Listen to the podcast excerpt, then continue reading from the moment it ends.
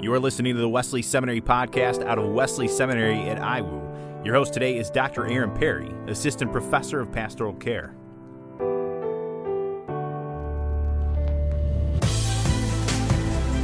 Awkward silence. Angry outbursts. The silent treatment. Hopefully, none of those things will mark your Thanksgiving or Christmas dinners with family, perhaps that you see consistently, or perhaps with family that you, and friends that you only see once or maybe twice a year. But inevitably, those things erupt. And sometimes they erupt because we talk about things that aren't supposed to be talked about. We talk about things that people say, just keep those things to yourself, right? Just keep those opinions to yourself. The problem, of course, is that sometimes those things that we're not supposed to talk about are those things that are up front in our culture and on the news, or they're really important to us. And to share part of our life and who we are, we need to talk about them. Hopefully, we can help you to avoid some of that silent treatment or, or angry outbursts or the eerie silence that can come about whenever those kind of taboo subjects come about during these uh, really important and meaningful family times. And to do that, today, our guest today is Dr. Christena Cleveland. Dr. Cleveland is a sociologist. She has a PhD in so- social psychology earned from UC Santa Barbara. She is associate professor of the practice of organizational studies at Duke University's Divinity School. And I think most clearly about Dr. Cleveland, Christena, is that she integrates. From her website, she writes this I integrate justice and reconciliation, hope and lament, social, social psychology and theology, research and pra- practice, pro blackness and pro humanity, truth and love, and contemplation and action. In pursuit of a new reality in which all people have an empowered seat at the table and there is no longer us and them, but simply us.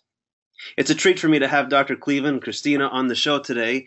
The language of us and them reminds me of one of the texts that I that uh, Dr. Cleveland has written called Disunity in Christ, which is always a consistent discussion starter in one of the classes I teach here at Wesley Seminary. And we hope that she will be a resource to you, listeners, today to help you with some of those holiday conversations that are just around the corner. So, welcome, Christena.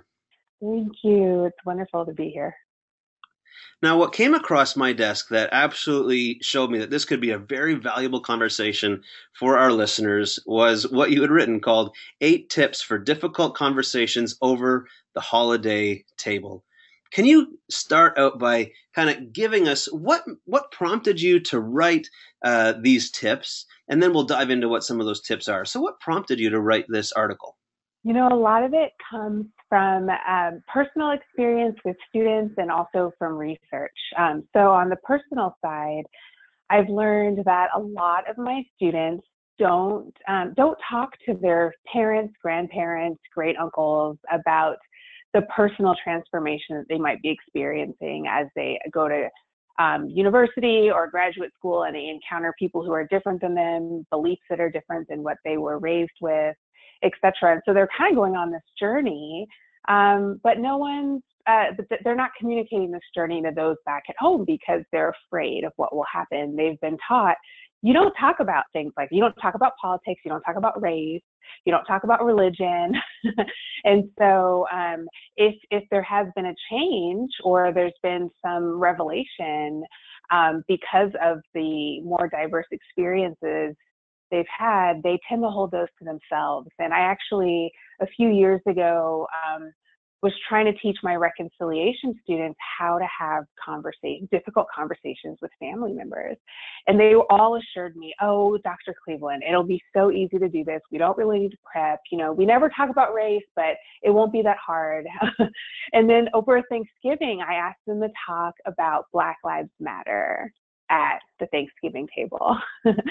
and they really struggled with that assignment um, and they found it a lot harder than they thought it would be and um, so that's the personal experiences i've had but then also just looking at um, the demographic shifts in our society it's just much more common nowadays for us to have close family members who really think differently than us about God, about politics, about money, about sexuality.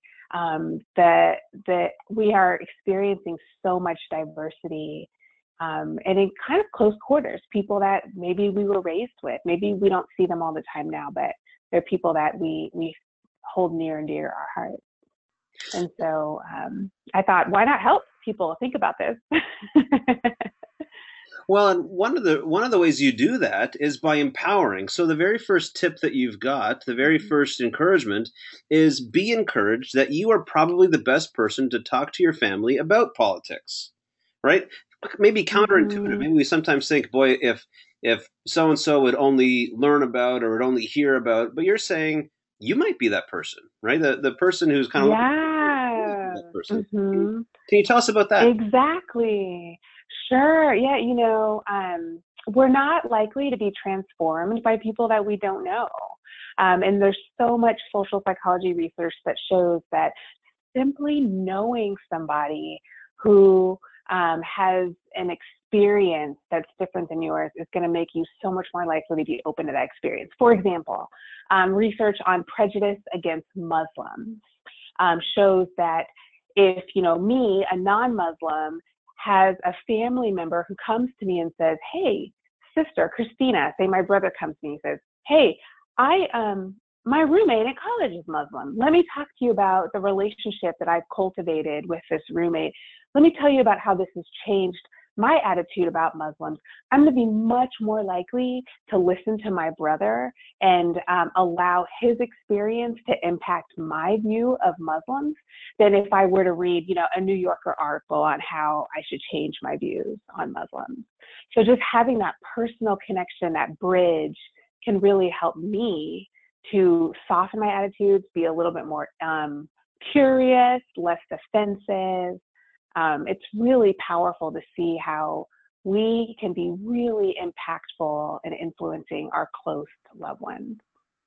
And yet, following up on that, I appreciate you know the sense of encouragement, empowerment, the the realization that people are more likely to be changed by somebody they know, and hello, they know you, right? But then following up on that, you say to dig deep into humility, um, to recognize that that we come from uh, a story. We come from postures and positions. We've got our own blind spots, right? How do we balance out that sense of of encouragement and courage with humility? How do those work together? Yeah, you know, I think the the encouragement and empowerment comes from um, this idea that hey, my experiences matter um, my um, I'm I'm I've been put in this person's life for a reason, you know, whether it's my uncle or my grandparent or my my parent. Um, and but then there's also a humility that comes from this reality that we're all on a journey. And um, maybe my attitudes towards Muslims have changed, or my attitudes towards politics have changed. Um, and I've become more open minded, at least in my characterization. um, but that hasn't always been the case. And so to kind of balance those two of realizing, you know, my journey is powerful, my journey is important, but it also is a journey. I don't have all the answers. Um, I'm still um, learning myself. How what might you say to the person who who's kind of getting this sense of uh, getting ready for this posture of humility and yet and yet a kind of determination to in in a appropriate way. I love the phrase you say, like not to launch shaming grenades, shaming justice grenades, right? Not not other people's lives. Um, but they're they're prepping just to share the journey they're on and what they're learning and what they've come to know and mm-hmm. and uh, what's been helpful and, and and beneficial to them and yet they're kind of anticipating the the harsh reaction right they're they're anticipating the the mm. the other person that that boy what if they don't respond as graciously as i'm trying to speak how can they how can they handle mm-hmm. uh, whenever they're trying to be gracious but but it's less than grace coming back at them yeah you know i've um i've developed a practice and part of one of my tips is to do some spiritual strength strength training and so kind of throughout this entire process i'm i'm constantly thinking how can i support my own spiritual vitality and vigor in this context. And one of the things that I do that's both empowering to me but also humbling is um, to just do like a really simple breathing meditation where I just um, look at the person or imagine the person that I'm and that I'm anticipating, and I say, "The image of God in me greets the image of God in you." Um, the, and I just keep saying that over and over again as I imagine this person and how they're going to respond, or how they might not, they might surprise me too, um, and respond differently than I anticipated but just getting that close connection recognizing that we're all one we're all created in the image of god we all bear god's image in different ways. Um, and that serves as like a buffer for me almost like an armor of love because it reminds me that no matter what happens i'm created in the image of god and i am good. But then i all it also offers me a little bit of humility just to remind myself that hey they're created in the image of god too. There's no hierarchy here. Mm. um, we we we might be on different uh, levels in our journey or different um, points in our journey on this particular issue but there's no hierarchy. We're equally bearing God's image. And so um, that that meditation has just been really helpful for me, and I use it a lot with my students too. While I'll get up in the morning before class and see, look at pictures of my students that I've printed out, particularly the ones that are a little bit more difficult, um, and and really remind myself, hey, we're interconnected, and yeah. there's no hierarchy here. Yeah. One of the things that you write as well is to remember this isn't the only conversation or interaction you're going to have.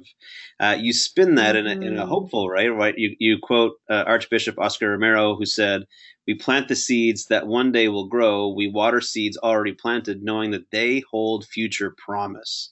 Right. I think this is helpful mm-hmm. for me mm-hmm. because I remember that even as I'm on a journey, so is another person, and they mm-hmm. uh, their journey may or may not have a key moment in the conversation that we have now and if it's not a key moment then then it's okay not to force it right you don't have to you don't have to force mm-hmm. uh, turning points in a person's journey. There's a way of, of just learning to, learning the trek mm-hmm. alongside them or or if they don't want us right at their side to stay in the same company right? How do we stay in the same company that's journeying together you know so to speak as i play with that metaphor? Uh, i appreciate that optimism and that hope. And and i'm going to make it a question of wisdom then. How how do you discern if it's a good time to have this conversation or if it's time to kind of withdraw right or if, if it's time to, to press mm-hmm. forward or if it's time to withdraw if it's yeah. time to initiate mm-hmm. or if it's time mm-hmm. to wait how do you discern you know the right time that is such a great question um, I, I i think um, for me the, the question goes back to um, am I speaking from a place of love or am I speaking from a place of fear? Um, as John teaches us, perfect love casts out fear. And uh, another way of thinking about that is that every thought, emotion, and behavior comes from either a place of fear or a place of love. We can trace it back um, to one of those two things. And so if I'm speaking out at the Thanksgiving holiday table, because I'm afraid that if I don't say something, it won't get said. I'm afraid that if my uncle votes a certain way, um, then that will impact people in this community in a way that I can't control. um, then I'm actually kind of living from an agnostic place, even if I might call myself a believer, you know, because I'm basically saying, hey, I, I can't trust that the Holy Spirit's working at all um, and I kind of have to scramble to, to, to say things or to, to, um, to defend. Um, but I can, I can say the exact same things that I would have said out of fear, but say them from a place of love, which is really a desire to, um, to be in solidarity with people who have problems that maybe I don't personally face, but these issues impact them and what my uncle d- thinks and believes and votes on matters. Um, and so, but I'm doing it more because I'm I'm taking a responsibility and I'm saying, hey, you know, I'm I'm part of this family that that God created, and I have a responsibility, maybe as a privileged person, maybe as a someone who has proximal relationship with this uncle. Um, and some of these, uh, the, the people who might be impacted by his attitudes might not have an opportunity to talk to him. So I'm going to take this on as my responsibility um, but it's not coming from a place of fear. And so that's why that's why I think it's so important for us to be in tune with how we're how we're going about these conversations. Um, that said, I think that for um, I finished my second book over the summer, and it's about power, and it's and it's really about how how we're shaped by power. Um, and those of us who are in spaces like Duke Divinity School, Wesley Seminary, or in positions of power, whether it's lay leadership or or clergy in churches, um, we have been shaped by that.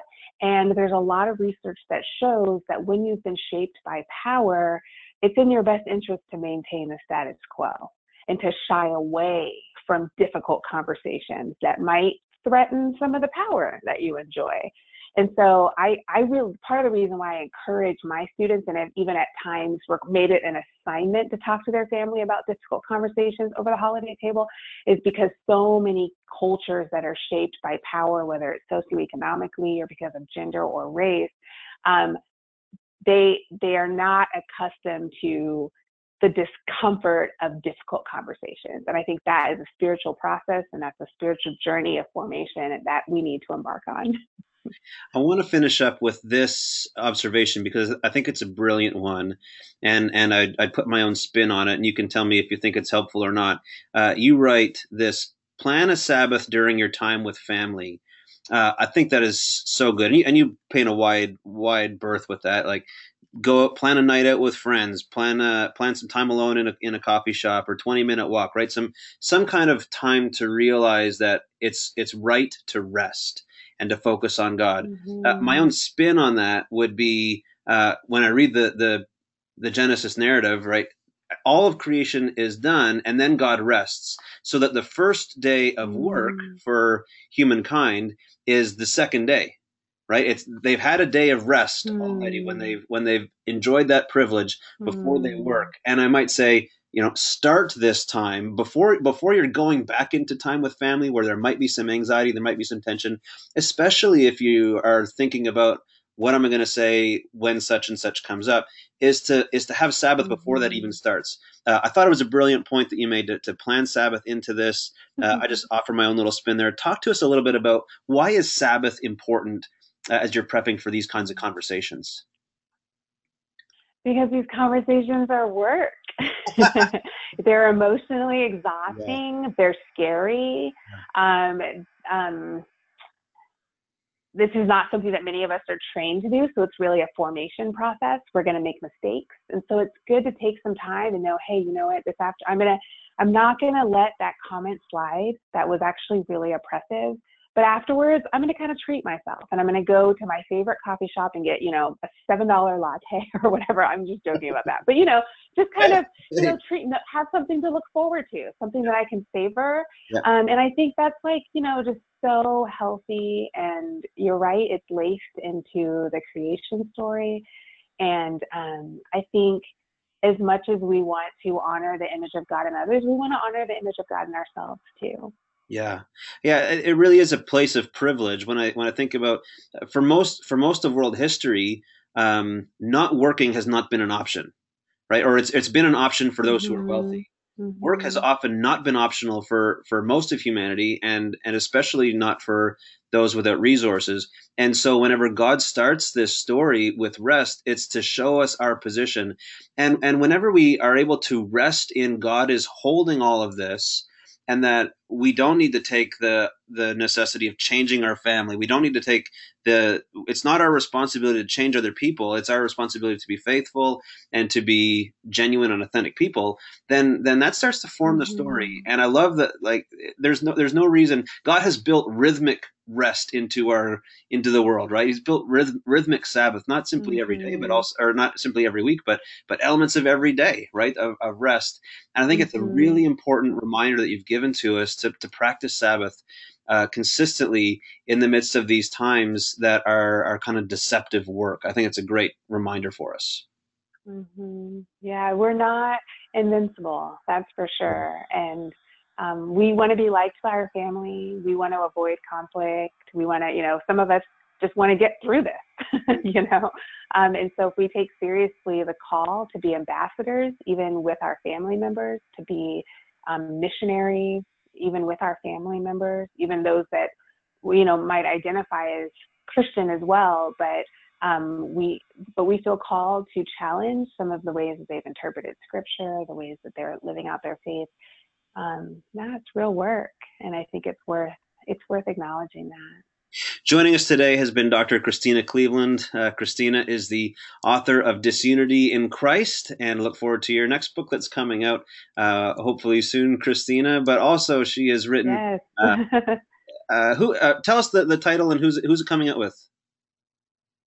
Um, it's with Howard, and um, the title is Power Trip: How Facing Inequality Sets You Free. All right, Power Trip from Howard Press. We look forward to to it coming on the shelves and encourage readers to take a look at Disunity in Christ as well. Uh, and also find you online. Uh, you can find Christena online Absolutely. by going to the website Christena with an E, ChristenaCleveland.com, ChristenaCleveland.com, and accessing more resources there. And we also hope, listeners, that you'll check out some of the other resources from the Wesley Seminary podcast. Thanks so much for joining us today, Dr. Cleveland. Thank you for having me. And blessings to everyone this holiday season. Yes, and uh, hearty blessings from me as well. Thank you so much, listeners, for joining us, and have a great day. Find us on Facebook, Instagram, and Twitter under the name Wesley Seminary.